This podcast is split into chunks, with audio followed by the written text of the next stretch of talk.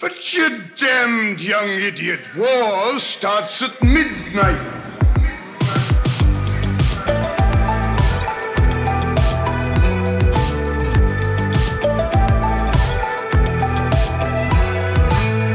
Hey there. Welcome back to War Starts at Midnight, the podcast dedicated to taking deep dives into directors' filmographies and paying penance for our cinematic sins. I'm Chris Gallagher, and I'm joined today by my co hosts Jacob Graves Namaste. And Peterson Hill. I brought some mace. On each episode of our series, The Magnificent Andersons, we explore another element of the oeuvres of American auteurs Paul Thomas Anderson and Wes Anderson. Guys, what are we bantering about today? Well, we've got a soul searching review of Wes's fifth and possibly best feature, The Darjeeling Limited. Plus, we've got the Purple to pair with the Whitman brothers' journey through India. And of course, we'll wrap up the show as we always do with some really rad recommendations. But first,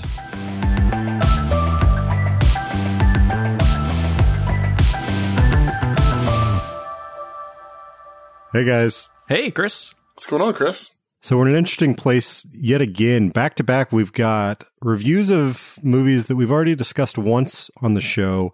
Uh, this time, at least, Peterson, you weren't involved in the original discussion. I'll I'll put the uh, original episode in the show notes, and then I'll actually post it as a bonus episode next week if anyone's interested in kind of comparing our thoughts, seeing if we've grown at all, changed at all. Uh, but guys, to start off, Spoiler, I haven't grown, and I only joined this podcast to talk about this movie, so we can do it as many times as you guys want to. Luckily for Jake, I was not on the last episode. Oh boy. Okay, so let's let's start off by before we get into how we're feeling about it now. Let's rewind a little bit to the last time we'd seen this movie, whatever that may have been, and let's do what we like to do at the top of these Magnificent Anderson episodes and kind of talk about where this film, Darjeeling Limited, sat with us before revisiting. Um, Jake, we already know how you feel. How about you start us off? Yeah, so I watch this movie a lot. I usually probably watch it about once a year. Uh, I throw it on. There's still things in it that, uh, especially character driven things that I'm I'm still unwinding and still building out. Um, I I really enjoy watching this. This is my even though I don't think it's the best, I think it is my favorite Wes Anderson movie and by far the most underappreciated. Um, this was also the first Wes Anderson movie that I saw in theaters. Um, which were you there that night, Chris? Did you come see it I with us in Tulsa? believe so. I'm pretty sure yes. Yeah, I'm I'm pretty sure as well. It's also the first Wes Anderson movie that Chris and I watched together. So there's that as well. And leaving that even the first time I was like, that was a really good movie. That was something I really liked. I remember you being very enthusiastic about it at the time. Yeah, that has not let up at all, even through revisiting it. And I don't know if, how much of that is influenced by um, just the time that I saw it and uh, really formative years. We were in film school. This was a, a influential movie to me, uh, but it's still something I, I love to watch and revisit. So I'm going to be the homer on this one. So now let's go to someone less positive. Yeah, Peterson, what's your relationship with this? How many times have you seen this movie before this revisit? Seen it once. Saw it uh, October 27th of 2007. Saw it the Saturday night? after Saturday after it came out. Okay. Saw it on the afternoon and might have been the emptiest theater I've ever been in for a Wow. new, for like a new movie, for like a true new movie. I Um, was about to say you've never seen Rules Don't Apply. but opening weekend, literally, it was dead. There was no one there. Um, I walked out positive, and then it soured on me relatively quickly. Kind of is is it kind of sat and sloshed in my brain a little bit. It just soured on me for whatever reason. I can't, you know, I don't know exactly what happened between you know sitting down and then the three or four days after, but it soured quickly. Um, some things I remember enjoying about it. You know, I love the music is maybe my favorite use of music in any Anderson film. Um, I remember enjoying the performances, but other than that, uh, I don't, I didn't remember much of the actual story. I remember the plot beats and certain things that happened, but kind of where it was going and the intricate details, I did not remember. But but going in into it, the first viewing, you were actively excited for a Wes Anderson movie. Oh yeah, I I was incredibly excited. I was walking in the new Wes Anderson movie. Hell yeah, three and a half stars from Ebert, which we've kind of been joking about for the past couple of hours. Um, but it's I was actively excited about it. I was very excited to go in, see it, and you know, because I, I did. I liked every Wes Anderson movie except uh, Life Aquatic up until that point. So why wouldn't I like this one? Yeah, I was actually I was a little bit tempered, I think, and I I'm pretty sure come around on the Life Aquatic by the time uh Darjeeling Limited came out, but still was not sure, you know, thinking well maybe his best years are behind him. Um and was pleasantly surprised the first time I saw it. Uh enjoyed it quite a bit. Th- there was a lot there was a lot of newness, you know, things that we hadn't seen from Wes Anderson and that uh, you know, especially in the immediate moment felt great. And, but it's, it's a movie that I've kind of struggled with over the years. It's one that it's definitely at the bottom of the list for me as far as Anderson movies that I revisit. Mhm. And that being said, I've still seen it, you know, probably at least a half dozen times, which for me Two or is- three of those are on my insistence Yes. that you Uh, revisit that- it. That's that's true. Uh, but it's you know that's really low for me for for Wes Anderson films. Like you, Chris, the couple of days after seeing it, I had the thought: Is he a one-trick pony that I'm not going to enjoy any of his other movies? Like, if I is he peaked for me and now it's all downhill? Um, I definitely had that thought in the days after seeing it for the first time.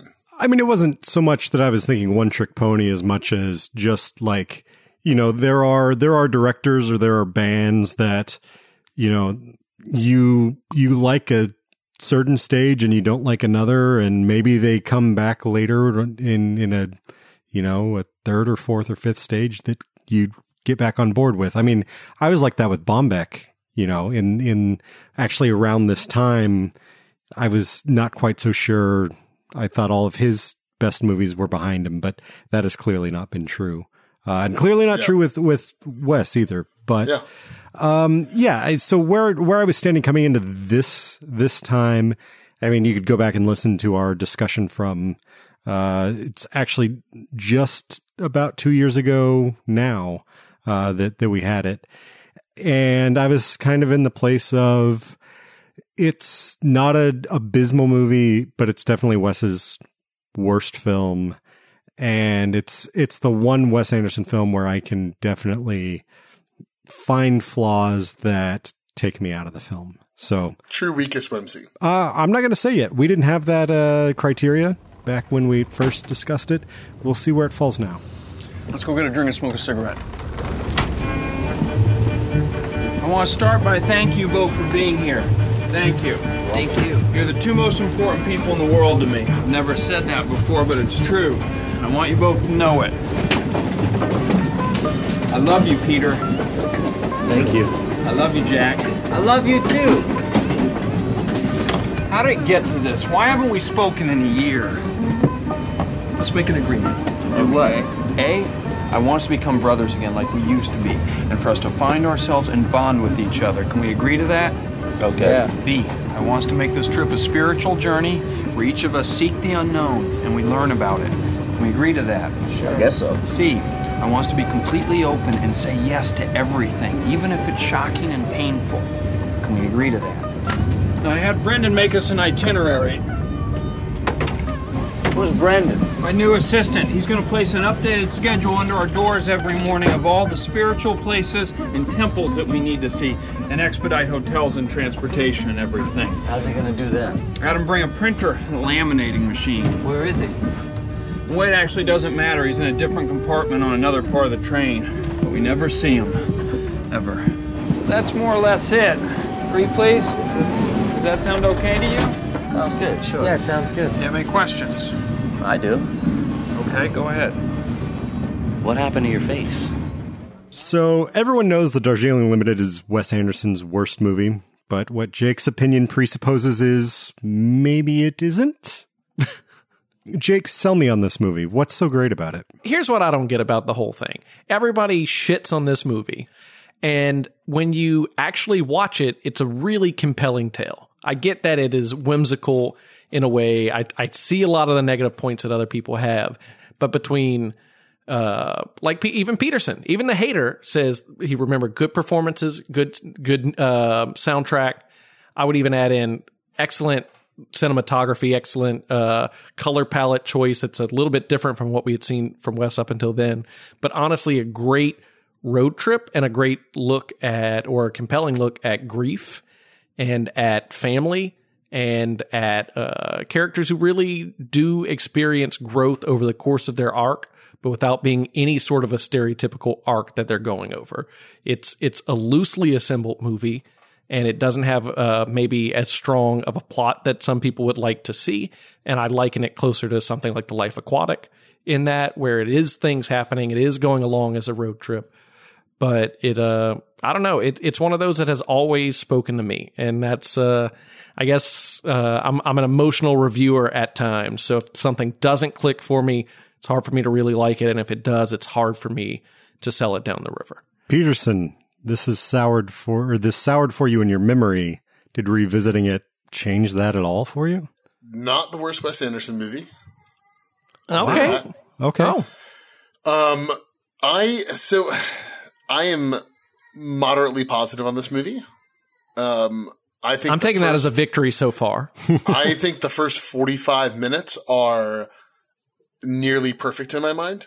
Mhm. I think the second half gets a little bit messy and So maybe up up until the the uh, raft accident with the kids. roughly, yeah, that's exactly Okay. the midpoint of the movie. So I would say that's the moment for me that I wouldn't say the movie completely loses its footing. I just think the, I like them on the train hanging out, their dysfunction mm-hmm. more than Wes Anderson murdering a innocent Indian child to make these white people feel better. But you're okay with P.T. Anderson deafening an orphan, a bastard in a basket. However, Wes kills one Indian kid and the whole thing's off. Um, something about the way he does it is very, I wouldn't say callous because I don't think it's not callous, but the, it's, the young child dies and it is told and felt through the prism of the main characters through the three white people. And we get no sense of what the village feels of their loss. Obviously they're sad and we see some sadness, but they're not we don't actually see what the village is going through, which I think is a problem. I think that is a problem in the film. Peterson, what you're describing is kind of what I've every time I think back on this movie, that's sort of how I feel like um every time I watch it or every every time I think about watching it, um I always think about the kind of that midpoint and them visiting that village and how just kind of awkward it is in my mind. And I was amazed watching it this time around. Honestly, my sort of feeling about this film is the inverse of yours.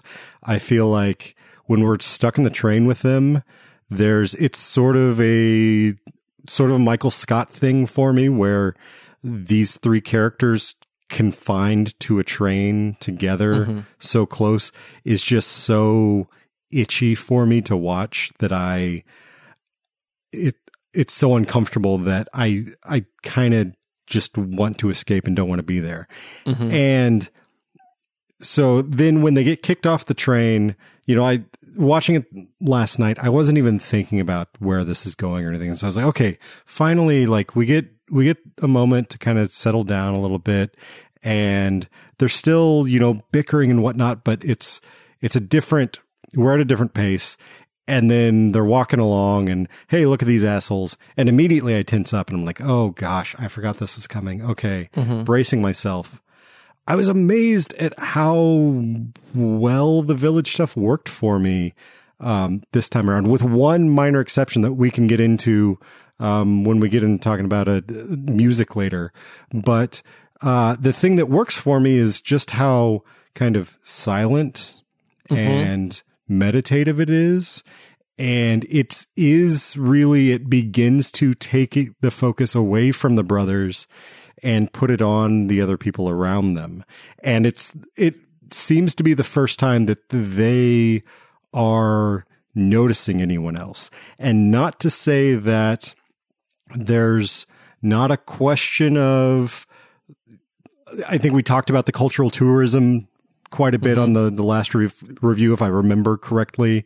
Um, I didn't go back and revisit, but um, I, I, think there is still a bit of that to like reckon with just in the nature of, of the film. But I, I honestly think the back half of this movie for me is the saving grace of it in my opinion. And, and, I like both halves. What what I would what I would argue is that the at the start it is a very entertaining uh, trip through India for three white dudes.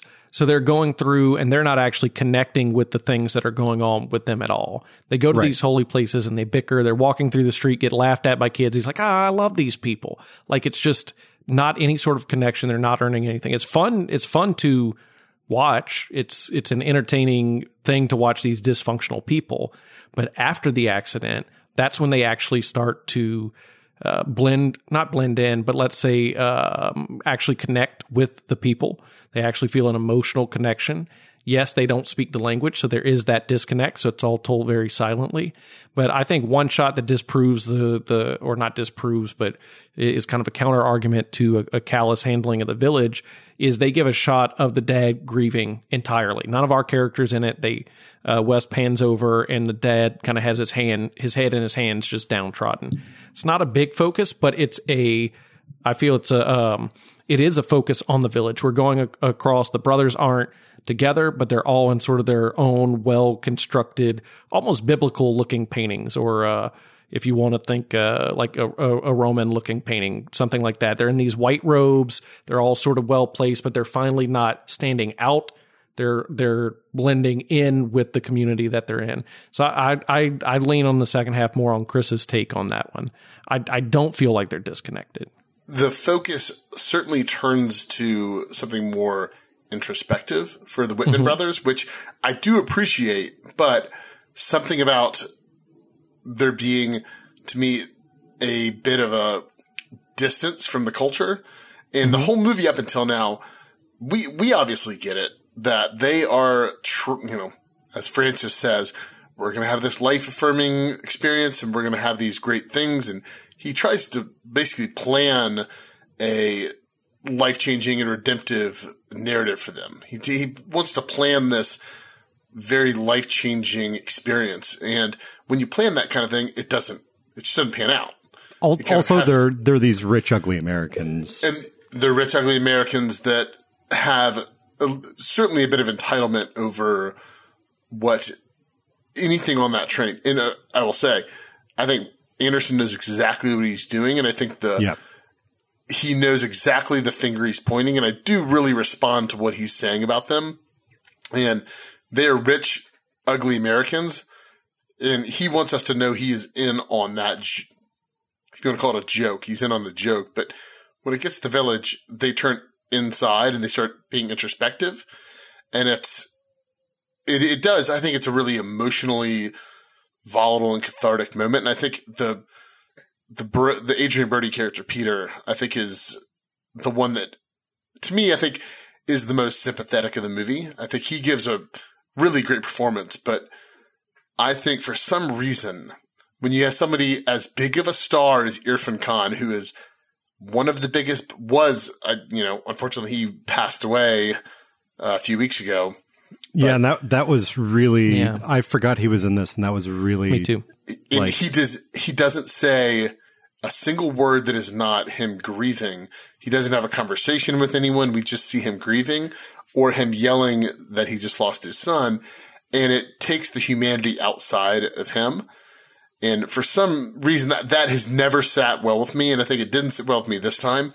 Um, and it, I will say the movie gets back on track after that sequence. I think that sequence, just for whatever reason, it's just, maybe it's the litmus test for the movie. It just, something about it doesn't sit right. I, I think that's sort of it's in the grammar that that they're using at the at this moment in the story and everything is sort of quieter and just sort of happens. And there is something a little uh, violent and abrupt about the death that you just you don't feel it coming at all. And so when it happens, it's almost over before you realize what's going on. I think that's really effective the way it's shot and seen. I think it's Wes Anderson's certainly his most dynamic staging of action. I mean, compare that to The Life Aquatic and I, Yeah. I thought about that. Yeah. That's um, true. It, seeing them back to back, I think, I think that sequence is incredibly effective. Yep. Um, but the moment afterward as well, like it reminded me of uh, this time around the the second film in the Apu trilogy, uh, Aparajito, which I may be butchering the name of, but there is a death in that film that just sort of happens. And the first time watching that movie, it felt like Deus Ex Machina, just like, oh, well, we got to kill someone to move on to another point. Um, and revisiting that film time and time again, like I've come to realize, no, this is this is the grammar that Satyajit Rai is using here, and you know, obviously he's using a lot of uh Rai or Ray. I don't know how I've it's pronounced both ways. Let's let's just call him Ray. for- Rye. I think it's Um, Rye. Is it Rai? Okay. I've heard him say it um, in an interview. Okay, great. Then we'll call him Rye, and we'll be we'll be pretentious in that way. Um, but you know, he's obviously using a lot of uh, music from Satyajit Rai films here, um, both music from his films and music that he composed. So he's obviously a student of him. It feels it. It would not surprise me at all to find out that there's there's a bit of that mirroring going on here with Yeah. uh, the way the way that he's doing um, the way that he's presenting it. I just, I think it is, um, it's unexpected, which makes it something that kind of is off putting, but it's also, uh, upon diving deeper into it, I'm not as, I'm not anywhere near as sort of, uh, upset about it or I don't feel icky about it in the way that I, I thought I did. And I think really the way you're, Peterson, you were saying that you think Peter's the most sympathetic character. I don't think there is a sympathetic character between the three of them. I think Francis feels like the most overbearing because he is the leader, but, um, the other two definitely get their moments to show, uh, just how bad they can be with, uh, with Peter, it's whenever we get so we get this moment where this child is has died in his arms and now he's reflecting on he's having a child. And so it's when he's his most vulnerable. And then what do we do? We cut to his darkest moment when finally he's the asshole brother in the flashback. Yeah. Mm-hmm. and then with with Jack, his big moment of revealing just how much of an asshole he is is when he corners Rita in the bathroom. Um, so I I don't think any of them are terribly sympathetic. It's just a matter of some hide just how dark they can be uh, more than others.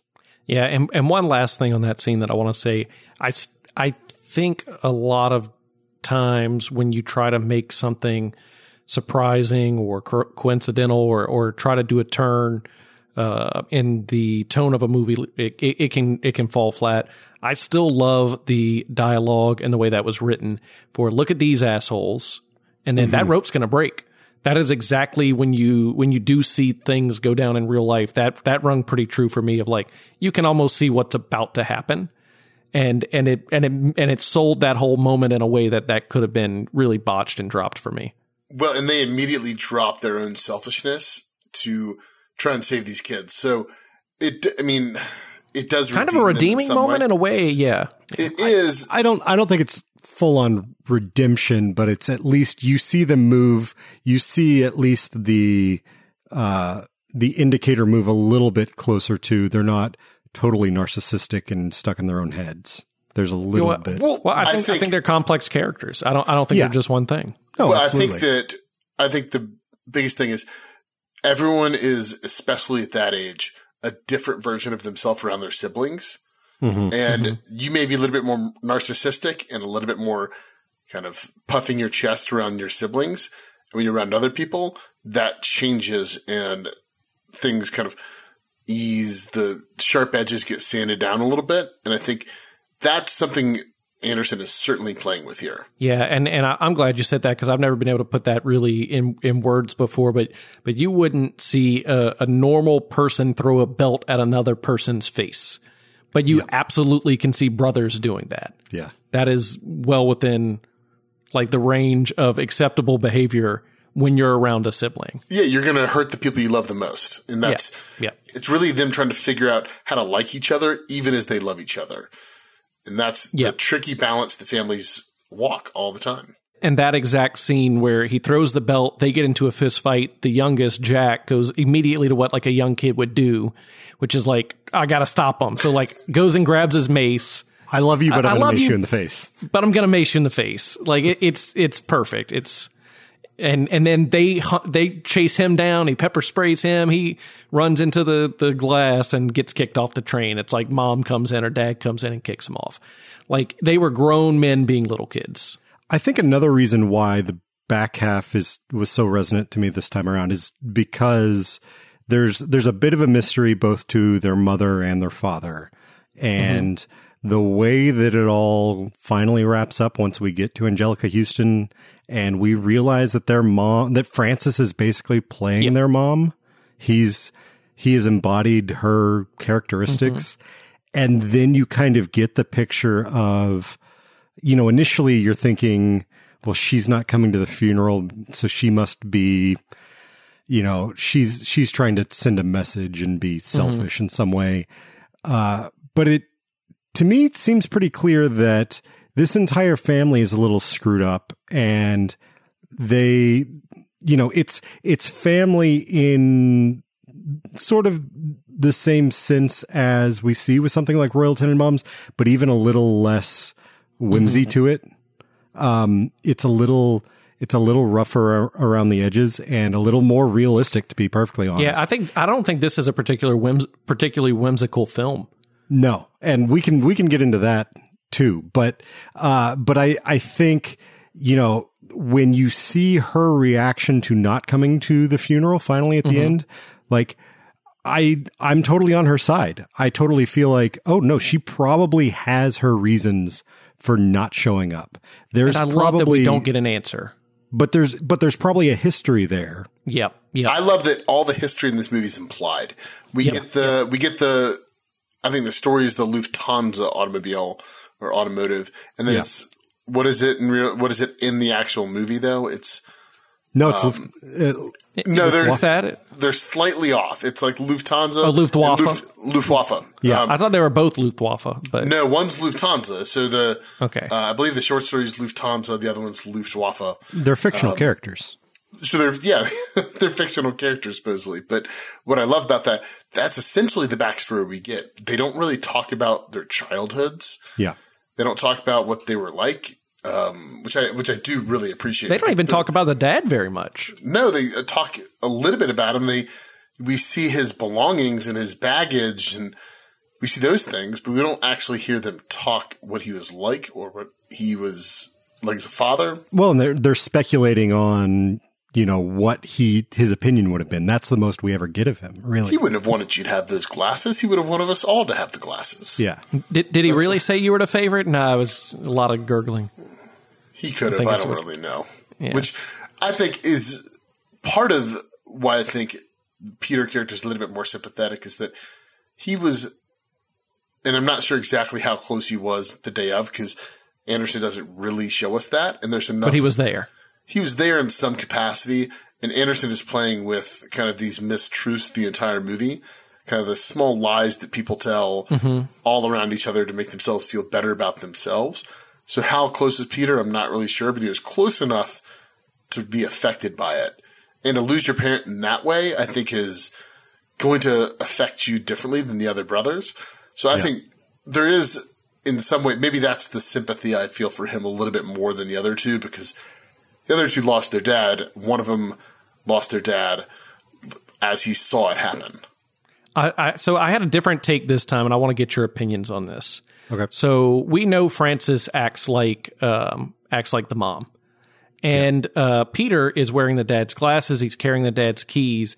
I had a theory. I think I talked about it on the last episode, but that Bill Murray's character is sort of a stand-in for the dad.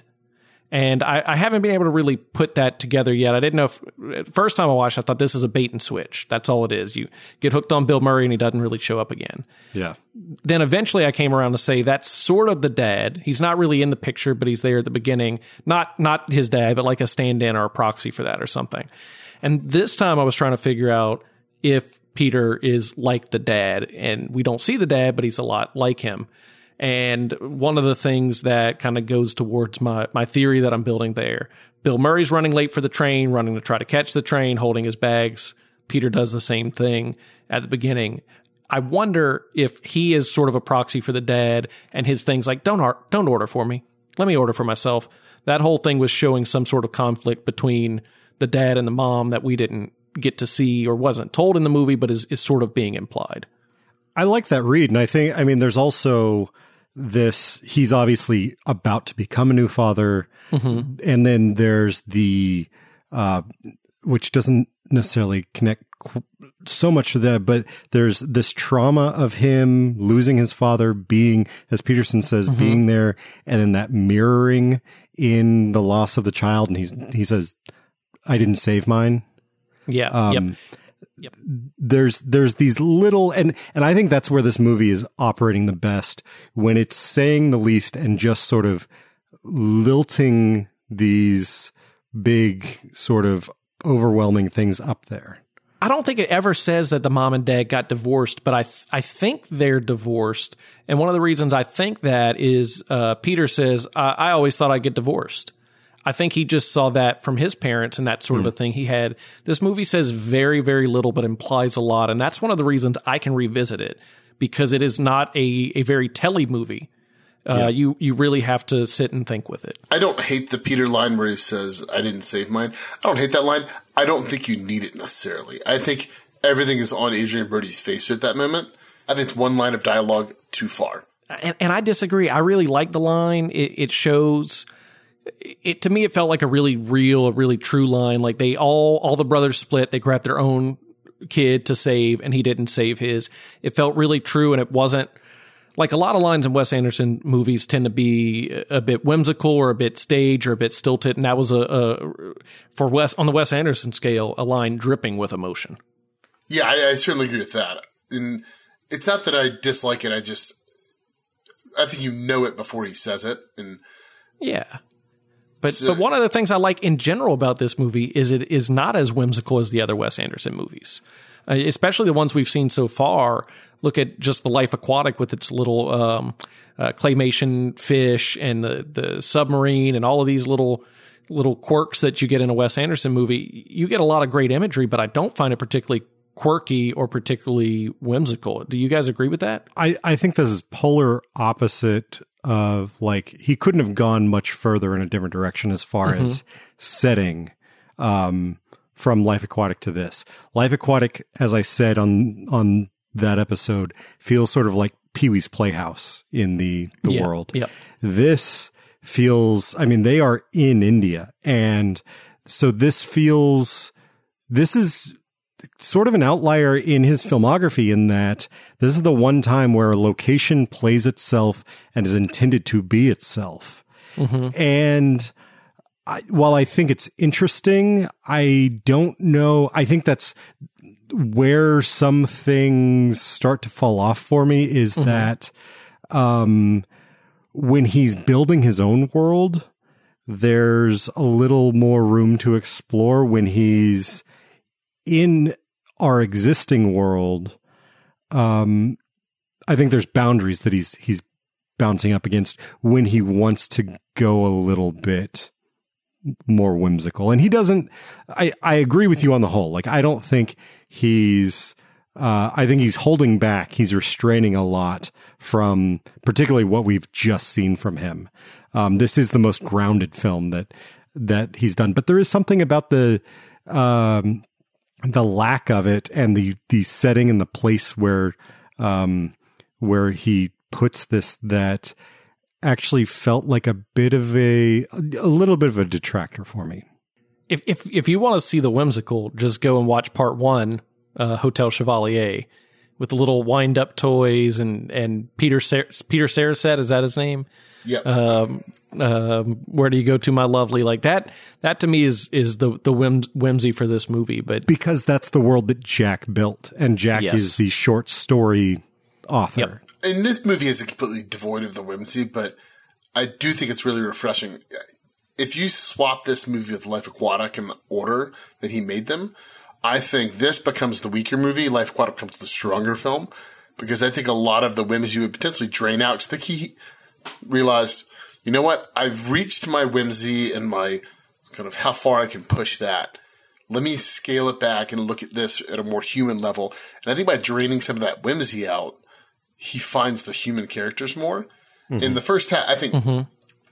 you know, this is his most beautiful film from a visual perspective, yep. at least so far. You know, it's he yeah he he shoots in scope in a way that shouldn't be like you shouldn't be able to shoot on a train interior like an actual moving train in interiors in in cinemascope 2351 and make it work. And It, it's a real train. Uh, yeah. most of it is a real train. There are there are some pickups and stuff where it's mm-hmm. it's not even you know even that that shot at the end where they're going through you know and you see bill murray again you see natalie portman that's on a real train he built he Really? built those on the train. yeah Um, That's which- amazing. Yeah, I, I just think he creates this really beautiful visual world, and it feels like you're in India in a, in a way. And you know, I've not been to India, so I could just be speaking out of my ass, but it it feels like at least a version of India because even while in the first half when you're watching them and they're essentially trying to find their spirituality and you know it's they're immersing themselves in the culture in a way, even while they're also being complete tourists and kind of, oh, well, those are my shoes and he stole one of my shoes. And it's all that stuff I think works really well because by displacing them as much as he does in the first half, he's beginning to orient us as an audience to what they are like as people and what this world is going to put them through Mhm. so that when it gets out of the village and into really the more emotional kind of last 30 minutes of the film, I think Anderson's doing something really special. Um, so I think he is, I think he is at complete command of what he wants to do. And a lot of that is by probably being a little bit more aggressive towards himself, saying, I'm not going to push the whimsy because you can see in moments where it's starting to trend that way. And it's like he, the rubber band's starting to pull and he Mhm. doesn't let it pull. He doesn't let it pull at all. I mean, there are still those elements in the characters and the composition and that sort of thing, but it's not it's it's not the full blown, full tilt sort of whimsy of that we've we've just seen in Life Aquatic. What is it, Peterson, about the first half that you think is so strong in comparison to this? Like what what draws you in in in the first half of this? Anderson is telling you everything you need to know in sparse dialogue in these tiny little intimate moments between the three brothers as they're ordering food. And then one gets up to go get a drink and, you know, one of them says, well, I'm going to have a baby and don't tell the other one. And then mm-hmm. there's those chains of lies they're telling to each other or not really lies, but these chains of kind of not communicating. And he's telling you everything you need to know about their dynamic. Yeah. And then when it finally does get to the scene at the automotive house, you understand exactly what how those three people are going to react in that situation.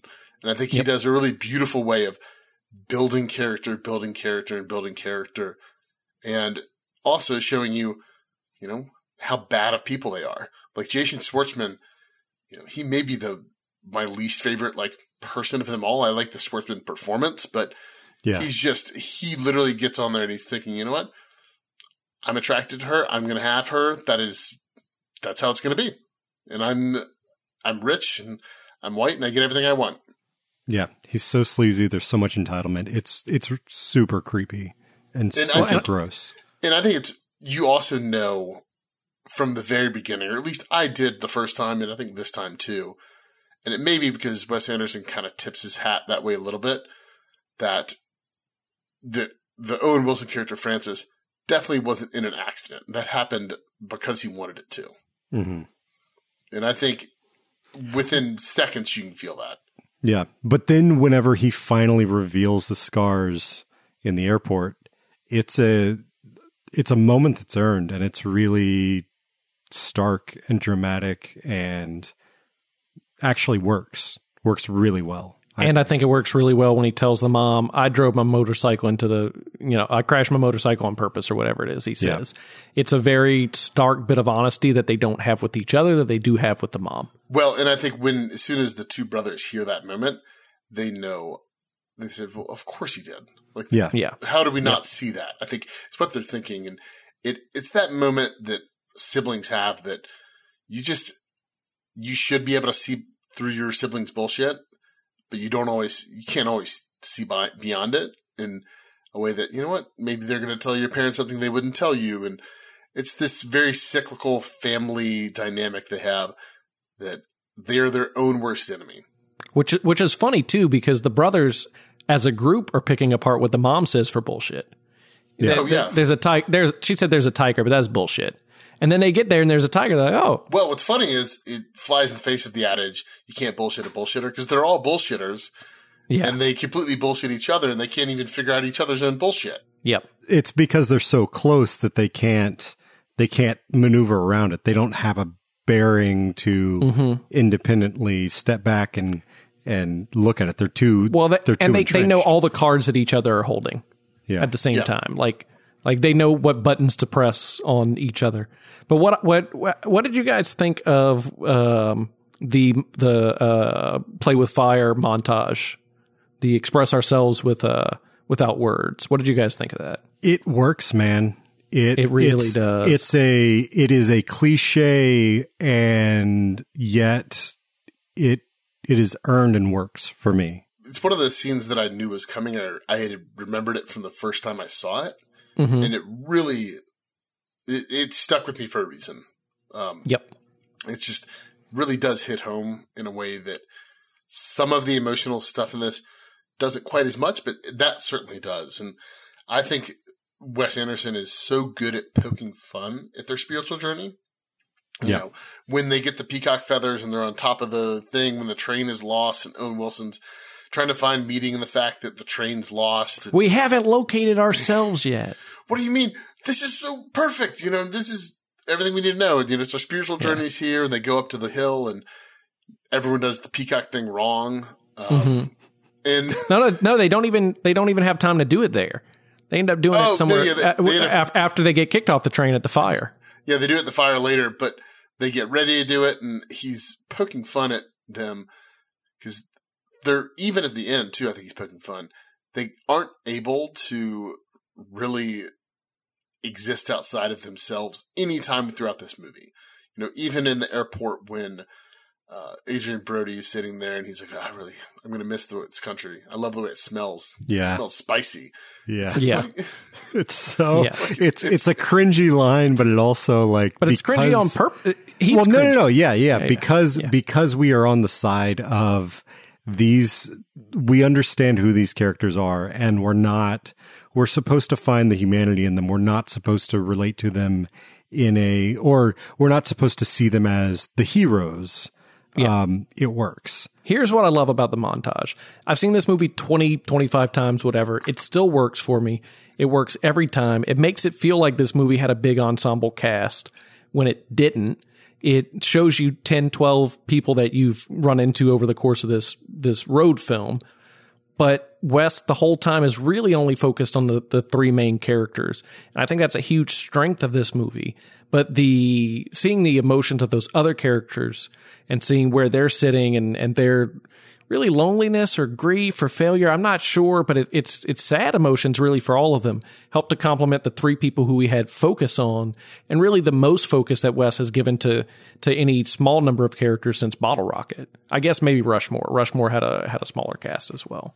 We've talked about this before, but Anderson is the type of guy who he knows how to use a needle drop extraordinarily well, and he's used the Stones from the beginning, but um, and this is a song that you know it's not quite "Gimme Shelter" or something like that, where it's like to hear it is you have to earn it, but it's it's still the type of thing where it could just as easily not work. It could this moment could just as easily fall apart if it hasn't been earned um, by the end.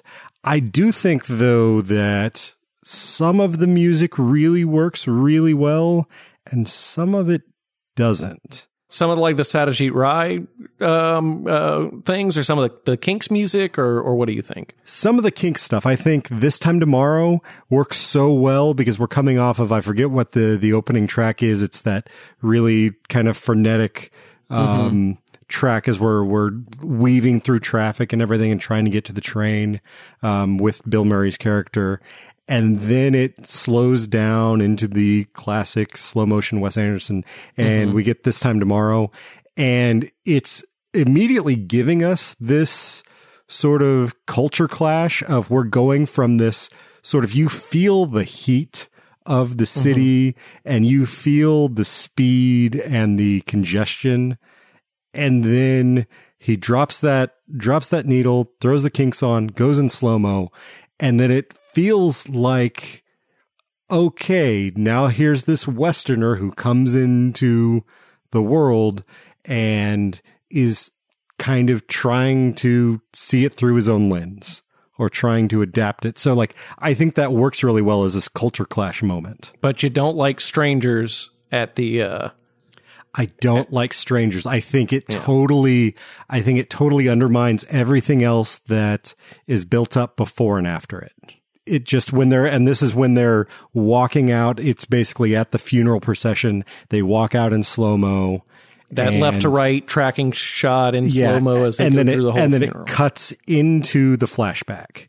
And once we get in the flashback, it's working again. But that that moment, like that's where I agree with Peterson. It feels like we're putting too much on the brothers at that Mm-hmm. moment, and not enough on the broader, uh, you know, just the feeling of the village. It it feels oddly focused in the wrong direction. Um, but then when we get Power Man at the end, uh, it works again. it works really well. Yeah. Yeah. I, I, think Strangers works fine for me. The first time I saw it, it was like uh, a 10 out of 10 for me. Yeah. I thought it was great, but I didn't have as firm a grasp on the characters of the movie or what was going on. I, I felt like so, and also that was probably my introduction to the Kinks, honestly, or things past like Lola or something like that. And so, it was it was my introduction to make me buy Lola versus Power Man. Yes, exactly. So I, I uh, um, now I'm not saying it's the perfect needle drop there. I think it works, but I do like the way that the brothers sort of float through the funeral in slow motion. I, I see that as being more of the way they might remember that funeral going in the way that they were very emotional and just sort of didn't really know what was going on. It was an odd culture moment as well. It's not a, a, a documentary of the, the funeral procession, but rather the impression of what they had there. So I'm okay with it being focused on them. We already did show a bit about the village before and after. I'm, I'm not saying we couldn't have done more, but I wouldn't want, wouldn't, wouldn't have wanted that to be an extremely, um, um, grieving scene. I like that it it doesn't go too dark there. It might it might pull a rubber band too far in that direction uh, for the rest of the movie. Well, and the only saving grace of it for me, I think, is the fact that it works well to, as you're saying, put us in their headspace because then we're going into that flashback. Yes. And that that hard cut works really effectively. I also think that is their dad's funeral for them because they didn't make their dad's funeral. Yeah. And so I think that is sort of their them experiencing the other grief that they they haven't really come to terms with. Yeah. Uh, but for, I mean, for the other music, I think the selections are Yeah. really wonderful. even though it's sort of a slower song, the the title track to Bombay Talkie, which plays a few times through here. Is that the one that's like doo doo? yes. Do Yes. do do. If you ever just hear somebody whistling that in a grocery store, start looking around because it's probably me. That thing gets stuck in my head for a month at a time. That thing, like to say it slaps is the wrong vernacular, but that song slaps. Like it's just, it's so, it it's just so good, and he uses it so effectively. He Yeah, uses it absolutely. properly here. As much as I love those, uh, for me, the best musical part though is the recurring theme of "Where do you go, my lovely?" How often hmm. he cuts back to it, and especially if, you, if you've seen Hotel Chevalier, because if you've seen it and he's playing it, you're like, "Oh, this It's actually a warning creep- sign. yeah, it, this loser, this creep, like it immediately sets off this like cringe moment where you're like, oh, he's just using this song because it's this perfect song to like, you know, sway into the moment. Um, and I think that's the recurring theme of that is, I think, really the thing that pulls me in music wise. Also, I mean, I do love this time tomorrow, the use of that. Um, but I think play with fire might be the, might be the winner though. Just the, the, the tone of it matched with the images is something that is really starkly beautiful in a way that I, I don't know if the rest of the movie's quite on that tonal level. So it's a little bit of a departure, but even though it's a departure, it feels honest and right for the moment. And is, I do love how that makes you feel. So you mentioned Hotel Chevalier, and um, the, my question for you is: Did you watch it before Darjeeling Limited this time? And do you feel it adds to the movie, takes away from the movie? Is should it be viewed with it? Where, where do you fall on that? I, so I don't think you necessarily need it, but it helps a little bit. I think if you're watching the uh, play with fire sequence and then you see Natalie Portman, and you think, well, what the hell is Natalie Portman just sitting on this train in a bed for if we've never seen her before? So I think you need it for context in that regard. Does it add to the overall thrust of the movie? I don't think so but I like it on its own. I think it's a perfect little mystery box of its own, and it tells so much about this couple in their history in what 12 minutes I think it is. Yeah. I think it's really well done in that regard, but I don't think as a whole it really fits, and I think that's why it's not just a prologue that then just goes Darjeeling Limited, and then the movie in earnest starts. Mm-hmm. I think I expressed this on our previous discussion, but I don't like, I'm of the opinion that I think they work better as separate pieces. Like, like Peterson's saying, you definitely need the information, but to play it all through as one, I think is just a little too much. Even though like Darjeeling Limited is a tight 91 minutes, um, it's, it's still like you add another 12, 13 minutes on top of that, and it's pushing it for me. Like, I like to consume them separately. It's sort of, I think I recommended the, and the adventures of Antoine Doinel, um, when we discussed this before. Like, I like to consume it in that way where I can just put on Hotel Chevalier and just watch it. I can just put on Darjeeling Limited. I can watch them in reverse order, whatever you know, a day apart. Like they're companion pieces, but I don't think it needs to be one linear Yeah, uh, structure. I think I'm there as well. I've certainly seen Hotel Chevalier several times through the years. If I've only seen Darjeeling Limited once, I've seen Hotel Chevalier, I don't know, five or six times. So I return to that maybe because it's a nice, easy 13 minutes long, but Well, and probably because you had it in your iTunes library, because I think that was released first, yeah. right? That was that was something that you could download. I guess as sort of an ad for the movie in a way. I, I think it still is in my iTunes library. What about you, Jake? Where do you land with it? Because I think you were more of a purist of like, all It needs to be there. Yeah. Yeah, I was I was before, but over time, the more I'm thinking about it, I I, I maybe you won me over last time, but I was thinking it more like the the short film after um, 400 blows and before uh, what's what's the next one? Antoine Colette. is what you're Antoine and Colette, yeah. Um, because I feel like it's part of the universe, it's relevant information, but not necessary. I think, Yeah. I think I would understand even without it.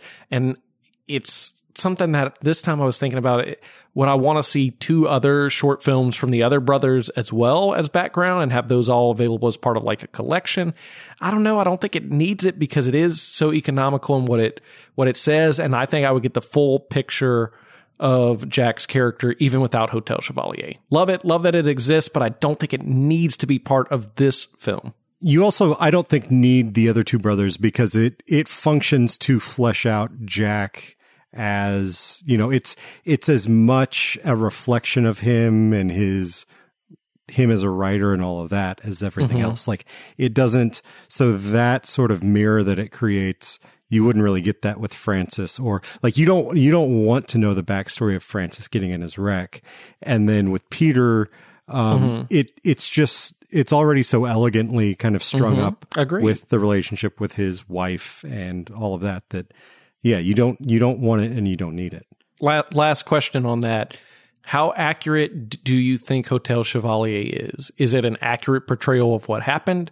Or is it his short story through his lens? All the, the names have been changed, or the, um, I think it's accurate because we see him cleaning up and we see the sort of before and after. Um, there Yeah. maybe maybe there's a little bit of embellishment, but I I get I mean, it seems like and it's hard to say because all that we really get of her character is what we see in Hotel Chevalier and then what we glean from people, you know, the brothers talking about her. yeah. But she seems like a pretty straightforward, like she's going to tell you exactly what she thinks, uh, sort of sort of person. That also seems like the type of person that Jack would be inherently attracted to. And there's two cues, I think, to the way we should treat that uh, section, or not really section of film, but that story is that when I believe it's the Peter character, Adrien Brody says, "I like how much of an asshole you were," Yeah, and he says, Yeah. "Oh well, they're real people." Yeah, thank you. Like he, he changes it mid sentence because he knows I I can drop the straight. One, these are my brothers, and two, I'm not fooling anyone. And then two, when Wilson says when they're having uh, dinner for the first time or lunch, he says, "I'm fully in support of this relationship not working." yeah, and it's it's this great moment where you realize sometimes your siblings know better than you, like what should actually work for you. And it's, but it's also him playing a little bit of that mom role again. I mean, it goes straight back to him being the maternal figure. Figure. yeah. So at the end, they get on the Bengal Lancer. They they get their sweet lime, and then it it plays Au Champs Elysees as we see the closing shot, which doesn't really it doesn't really connect with me at all, and I don't quite get it. I know uh, a music box that they've uh, turned a couple times throughout the movie plays Au Champs Elysees, but I still don't get how that connects. I think I said this in the last review. Still doesn't connect for me. Still don't know what's going on there. I think it fits specifically because it feels like something that Jack would curate into Yeah. a movie like as like it it's fitting for the Whitman brothers. It's not fitting for a movie about a trip through India, but it's fitting for the Whitman brothers traveling through India. It's also an appropriation within a, an appropriation because the song is originally what Waterloo Sunset. Uh, I think it's Waterloo Sunset initially, and then Le Champs Elysees is the French version, and then it's now being appropriated on what should be more of a Satyajit Ray ending tone to the movie. It's this French uh, song that none of the guys have ever talked about being French before. Obviously, the Hotel Chevalier is in, Fran- uh, in France, but they never really talked about France before. Um, so it's it's appropriating something twice, which I think is very much the Whitman brothers and very much their we're rich and we're going to do whatever we want. We're going to be the people in charge of everything, and we don't care about the other people. you're forgiven for the the Kinks mistake. Waterloo Sunset Kinks song, Waterloo Road original English song on which No, no, no. The Kinks is Waterloo Station. no, it's Waterloo Sunset. Hold on. I, like I told you, this movie opened up my ex- exploration of the Kinks. I tried my hardest. I don't know what else to do. I don't think Dad would have hated it. Did he really say you were his favorite? I don't know. I could barely understand him. He wasn't really breathing. I wonder if the three of us could have been friends in real life. Not as brothers, but as people. Well, we probably would have had a better chance, I guess. Let's make another agreement. We'll all come back here in the spring when the We're never coming back here. Let's just find an airport and go our separate ways. Wouldn't it sound great if you could hear a train going by off in the distance right now? Not really. Probably be annoying.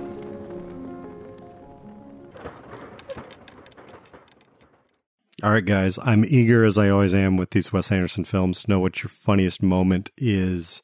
Uh, Peterson, you actually you've surprised me with this. With uh, it sounds like you had you had some problems, but you didn't all out hate it like you were antagonizing Jake for the past day or two, which I appreciate for just putting us in the mood of the Whitman brothers. Um, but what what did you think? What was the funniest moment for you this time around? I think it's got to be the moment where they're fighting and he says, I love you. I love you too. I love you too, but I'm going to mace you in the face. um, Yeah. And it's, it's so, I mean, it's such a Wes Anderson moment. You don't love me! Yes, I do! I love you too, but I'm gonna mace you in the face. Stop!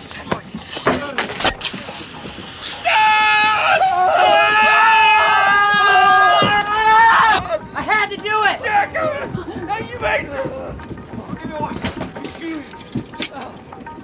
Stop including me.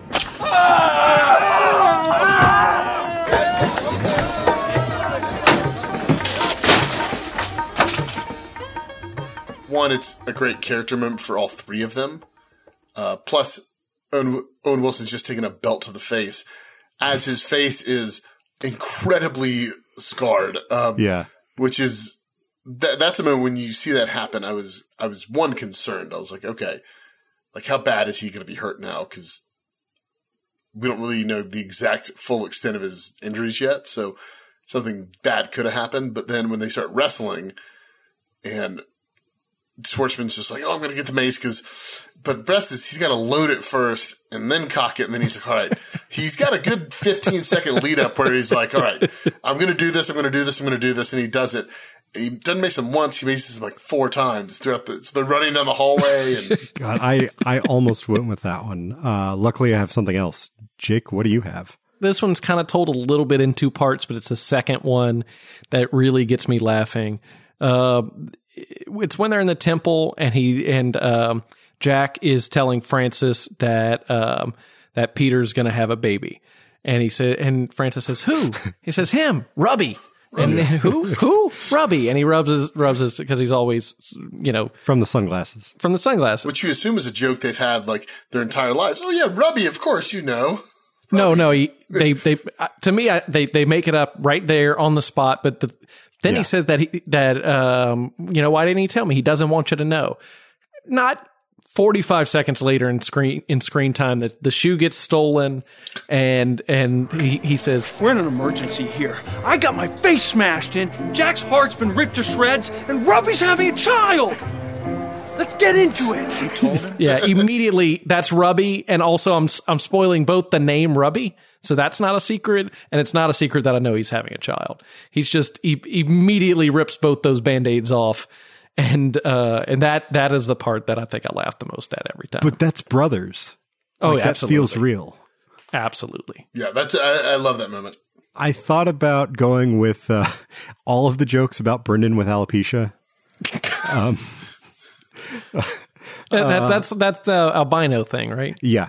Uh, but instead, I I've got a couple of things, and they are unrelated to the film. Actually, first one being uh, on the Criterion disc. There is a clip where, and I think you can find it on YouTube as well, where you actually get the live audio when the brothers are at the airport and then decide that instead of going back home, they're going to go see their mom, and it's like they're basically just doing like uh peanuts adults talking gibberish uh, the whole time. Like, so you just have like an engine roar in the in the actual film over them uh, talking, but when you hear the live audio, they're just going. It, it, it it's hilarious and it makes me think that that's what like uh, a Buster Keaton or somebody was doing on the silent film sets as well. Maybe I hope so. Um, but the, and then the other one also like not actually in the film, but in the commentary at the very end, uh, Jason Schwartzman is at Wes Anderson's apartment in New York, and like they're all doing it through Skype, and he answers a phone call, and a guy is trying to call like I think maybe ABC, like the television network, but he calls American Imperial Empirical Pictures instead. but they like put the guy on speakerphone on the uh, the commentary, like at at the end, and it's just when credits are rolling, so it's not like anything else is going on. But it's just such a bizarre moment. You're getting a call, Wes from New Mexico. New Mexico. Ah, try it. Jason is in my apartment in New York. Hello? Call from New Mexico. This is not American Productions. It's uh, American Empirical. Uh, we d- we make movies, not sitcoms. Can I actually put you on speakerphone so my partners can hear this? You're gonna love this one. Hello, sir. Go for it. I have an ideal that will attract you from probably the ages of uh, 10, 11, 12 years old, all the way up to 70 and beyond. And I'll say, having listened to all of the Wes Anderson commentaries, it's not the weirdest thing that happens in a commentary for his movies. It gets Are his commentaries guys. enlightening or just weird? They're mostly enlightening. Moonrise Kingdom is a mess, guys. um, I recommend it just because it's that one is not enlightening. It's really not enlightening at If- all. Are they drunk or are they just they just I man, it- I'm I guarantee you they recorded that thing for 12 hours straight. like there are just hints dropped here and there that they have all been in the studio like and they like call up Bill Murray a few times and they like they do this thing where they kind of have guests and so they'll like kind of get people to come in and out, but it's like it's just a disaster. So if you needed an excuse to buy buy the Criterion collection of Moonrise Kingdom, like I do because I don't have it yet, that's it's you yeah i i recommend listening to it. You're not you're probably not going to glean much about you know like generally there's some good insight about you know production and that sort of thing. Um not on that one but it is like it's worth listening to just for like a how can a commentary go this poorly? So we have that to look forward to later coming up Is that one of Alice's pots? Oh, we should order some more of these. I'll tell Brendan. Okay. He has this disease where his head is shaved, except he doesn't have to shave it because he can't grow any hair in the first place.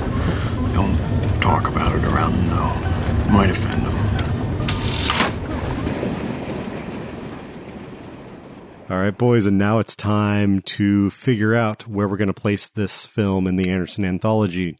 We've got three shelves at the very top Anderson A list. Then we've got the deep dive, marked out deep search.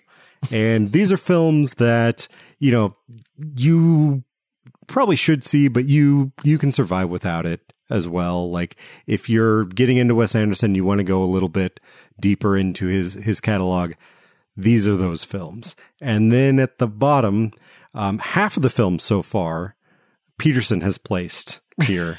We've got Wes's weakest whimsies.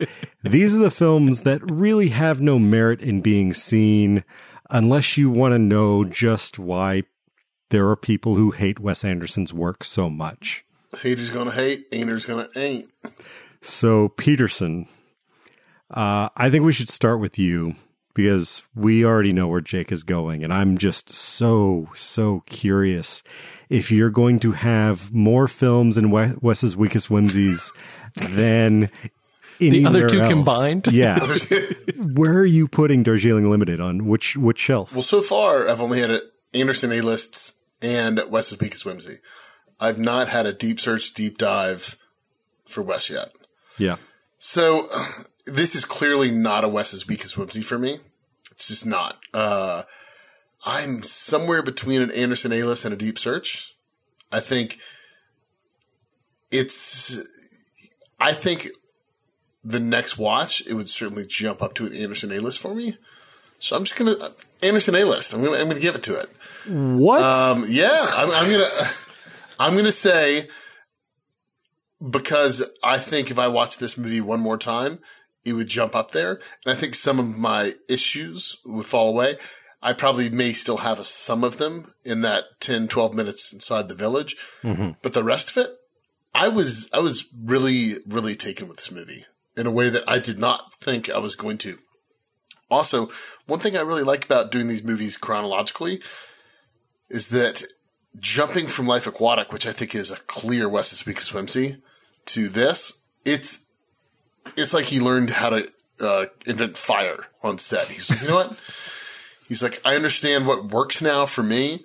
I know how to tell these stories, and I think he's only honed that craft even tighter over the last couple of years. I think this is a this is a big uh, leapfrog film for me, where I think Life Aquatic was a moment where he was trying to figure out, okay, where can I bend? Where can I break? What's the what's the whimsy that I can get away with? Where does it not work? And I think he certainly finds that limit in uh, Life Aquatic with Steve Zissou. But here, I think he strips a lot of it away, and it's it's a clear Anderson A list for me. Well, not clear, but it's since it's on the edge. I'm gonna say, you know what? Tie goes to the runner.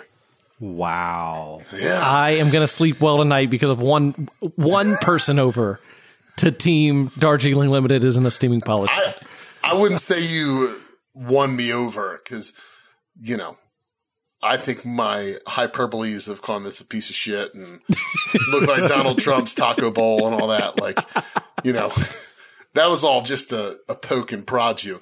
Um, but, um, so yeah, I, win me over. Uh, if you want to say that, sure.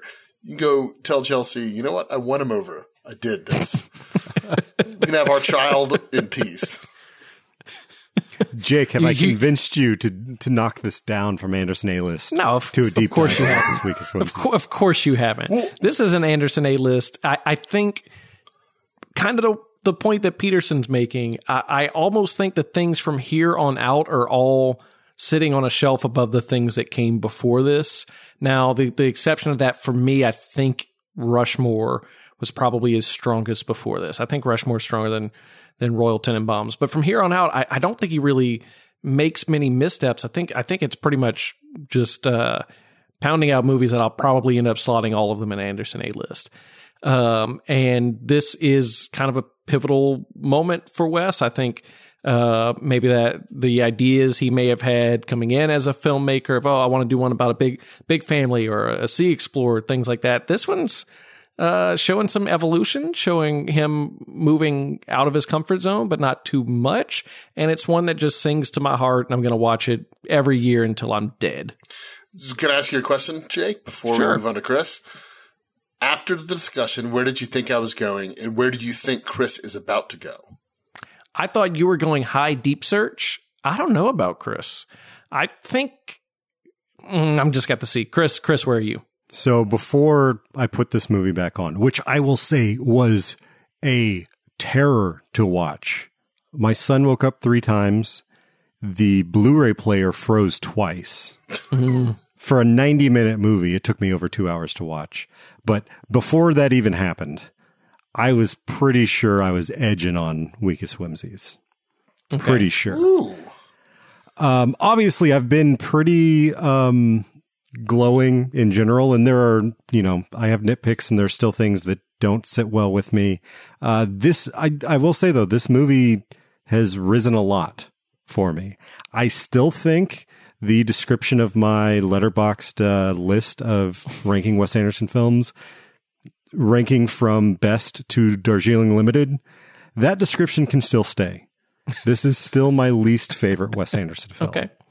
Um, but it has it has transcended. It is firmly in deep search for me. Hey, Hey, There you go. all other Wes Anderson films, literally every single other film he's made is a warm blanket film for me where I can just like, if I'm having a bad day, I can put it on and mm-hmm. just sink into it and forget about everything else. I, I think it's the brothers that put me on edge in a way that like this is more a challenging film for me to want to revisit. It's as I've found rewarding to revisit. Um, and I'm actually looking forward to the next time in, you know, maybe a year or two when I come back to it again. when we review it on this podcast again. when we uh, biannually we will review Darjeeling Limited in perpetuity until the world ends. Um, but I'm I'm looking forward to seeing you know okay is it going to continue to evolve for me because that's that's the thing that I've always loved about Wes's films is they I continue no matter how many times I see them I continue to find stuff and this is one that I thought I had mined for everything and I was wrong um, so it sits in deep search right now. We'll see if in a decade it can creep its way up. I don't know. One thing you mentioned, Chris, that I just want to touch on for one second was that you, the brothers put you on edge. Yeah. After watching this, I checked about four times. He had to have written this with no. I knew he'd written it with Roman Coppola and Schwartzman, Mm-hmm. but I was like, he had to have. The Baumbach had to like, he had to be around. He had to be hanging out with these guys. No. Nah. I mean, there's uh, he wasn't, which I thought was strange. Maybe some of it rubbed off on him during the writing of Life Aquatic, but I was like, it just Margot at the wedding, that kind of bitter Yeah. acerbic uh, taste that, which does not sit well with me. But here, something about the bitter bitterness of the brothers works, and so I, I will say Margot at the Wedding still easily Noah's worst movie. Better than I remembered.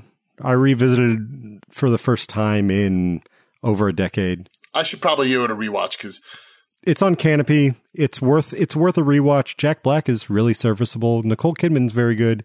Um, still his weakest movie. So make it a double feature: Darjeeling Limited and and Margot at the Wedding. Man, I, I- I'm just so happy that we we escaped this without a Wes's weakest whimsies. This is just this whole podcast was worth it, guys. Buying a microphone was worth it. It's just life's worth it. in celebration, celebration, we're we're hoisting our glasses up in celebration that we are not going to murder each other and throw belts in each other's faces. What are we going to be drinking tonight, Chris? Well, I think I have a very appropriate uh, pairing with Darjeeling Limited. It is Bengali. This is an American Indian Pale Ale from Sixpoint Brewing in Brooklyn, New York. So, first of all, let's point out uh, the style is Indian Pale Ale, but this is the appropriated American version of an Indian Pale Ale. So, very fitting for the Whitman brothers traveling through India. Uh, and then Bengali, obviously appropriating an Indian um, region for the film. Uh, this is a beer. It's come in at 6.6 ABV and 66 IBU. I don't know if they're trying to go for a little demonic thing there and all sixes across the board. I'm not not sure. Uh, but this is this is a really crisp, clean, powerful IPA. As I mean, if you know anything about the American IPA style, it's uh, very hop forward, very strong in in in the bitterness. Um, but it's and it is it's powerful, but it's uh it's a really great beer for you know to have ice cold on a hot day. The very first time I had this was um the 4th of July on a rooftop in Brooklyn, New York and it was hot and the beer was cold and it was just perfect. So I think, you know, if you were traveling around on a long train ride through the hot Indian desert, uh, this would be this would be a pretty good pairing. And you know, I will disclaimer, let's forget the fact that a majority of the film was filmed in Rajasthan in the western side of uh, India, and the Bengal region is on the other side of the country in the eastern side of India. Uh, the Whitman brothers certainly wouldn't notice the oversight, so uh, I think we're good by recommending uh, Bengali American IPA from Sixpoint Brewing. Enjoy it when you revisit and discover that uh, maybe the Darjeeling Limited isn't quite as bad as you thought it was. The Darjeeling Limited is currently streaming on HBO or available on a ubiquitous Wes Anderson approved Blu ray disc from the Criterion Collection. If you've seen it, tell us your thoughts at hello at warstartsatmidnight.com. Or if email is your thing, we'd still love to hear from you. Ring the red phone and leave us a voicemail at 484 424 6362. That's 484 4 Cinema. Stick around, folks. We got really rad recommendations coming up next.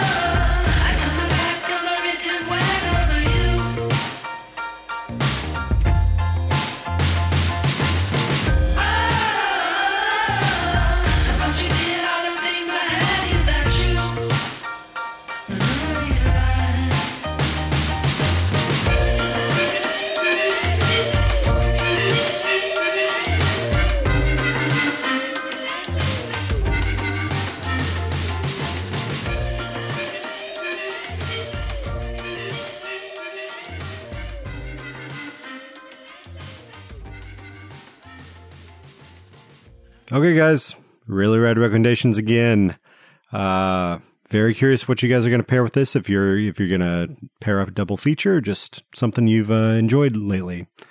Um, Jake, what do you got? Originally, I was planning on recommending a Goofy movie, one of my favorite road trip films.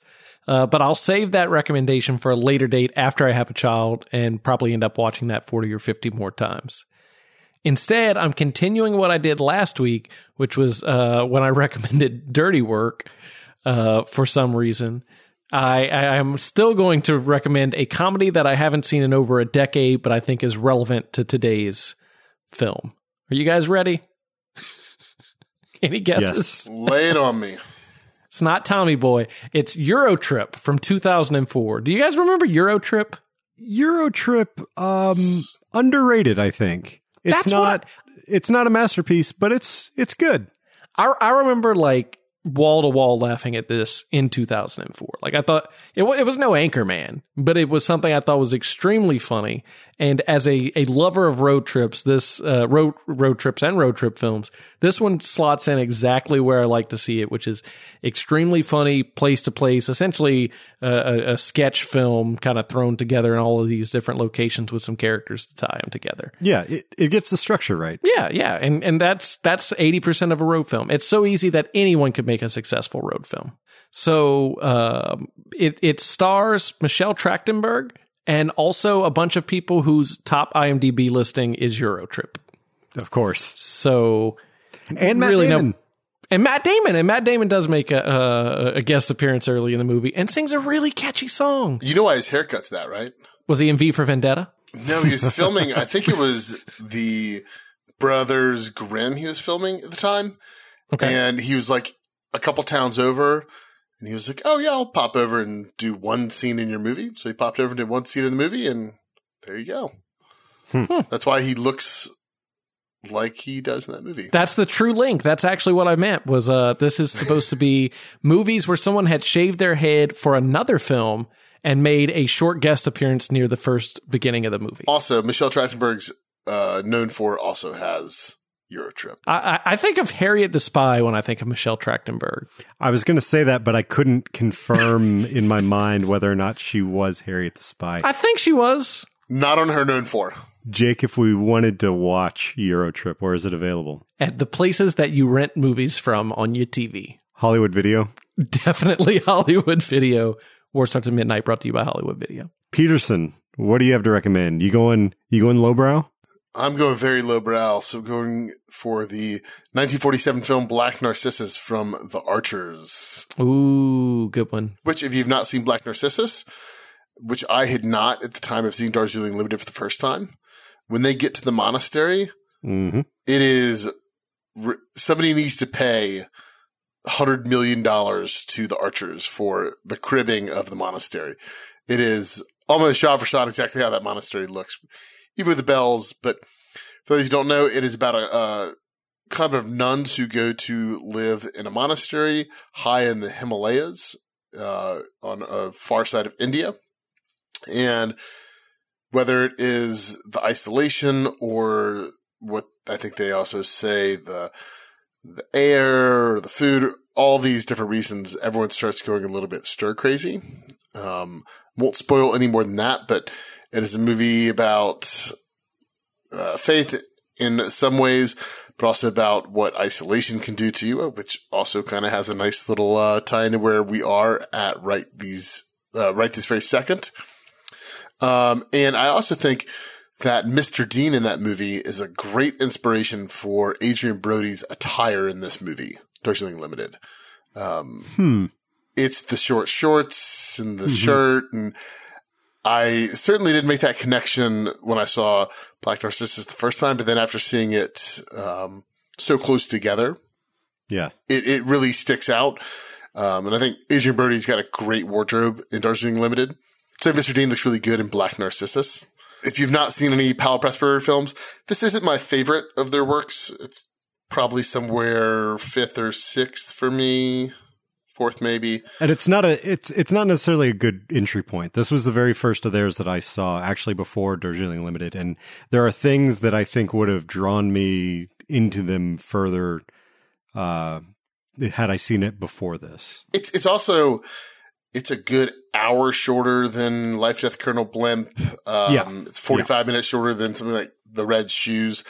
It's, but I will say it is unbelievably gorgeous to look at. It is an insanely beautiful movie. I mean, what's even crazier is these are matte paintings that you're actually watching. You're not actually watching landscapes. You're seeing these matte paintings and there's the really, the shot that is maybe the central focus of the film or really the marketing of the film. And it's the bird's eye view looking down at the bell. Mhm. And then you just see this insanely long drop, which if you know anything about movies, you're probably going to see something fall off that drop. Um, so that is Black Narcissus. It's currently on Criterion Channel. It's a great and Pressburger film. As I said, not my favorite, but they also have three films that I would say, maybe four, that I would really rank as some of the all-time absolute greats. For me this week, I'm going with so this is a recommendation that I took a note on this um, back when we first kind of discussed maybe doing this podcast. I started just randomly taking notes of like I'd see a movie that would remind me of another movie and think, oh, I'll I'll recommend that. And I'm it's been so long now that I don't remember what it was. I should have taken notes. I don't remember what it was, but I'm going to go with it anyway. Uh, Wim Wenders' 1984 film Paris, Texas. Uh, I, while watching it, decided this would be a great pairing with Darjeeling Limited. Um, it's a story of a guy who finds himself in the middle of Paris, Texas, basically the middle of nowhere, and has kind of lost his memory. His, I believe, brother comes to pick him up, take him back home, and he's kind of slowly piecing things back together. Uh, it's a real, I mean, if if you're familiar with Wenders' work, it's a real beautiful sort of poetic um, uh, film. There's kind of great journey across the landscape of the American West. Um, so maybe that was something, you know, a parallel of going through, um, going through India, going through the American, I don't know. Uh, but more importantly, the, I believe, if not the only one of the only starring roles for Harry Dean Stanton. And he is exceptional in this. Um, it's available on Criterion Channel and Hoopla and Kanopy right now. So if you have access to any of those, um, highly recommend it. And I know Anderson has dropped it as a um, inspiration in the past for um, for movies, not necessarily for Darjeeling Limited, but uh, but for others. So there is he is a fan. Um, so check it out, Paris, Texas. Yeah, I've always wanted to see this. And that's a wrap for another episode of War Starts at Midnight. Join us next time for a brand new episode of Magnificent Andersons, our ongoing exploration of the works of two American auteurs, Paul Thomas Anderson and Wes Anderson. Next time, we're hanging with Wes once again as he ventures into uncharted territory with his first stab at full blown stop motion animation with 2009's Fantastic Mr. Fox.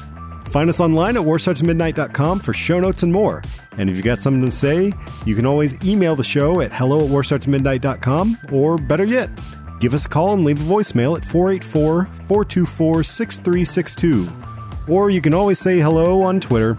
I'm at WSAMPod. I'm at JakeRG23.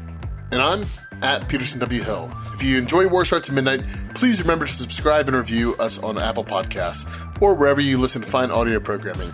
It'll help us grow the Midnight Warrior clan and it'll make you feel awesome. The War Starts at Midnight theme song was produced by Justin Streck at Lava Sound Studios. And shout out to Generationals for the featured music on this week's show. Find more at generationals.com. Thanks for listening, folks. Cough syrup, that's a dumb way to get loaded, Jack. Why is your head so bald?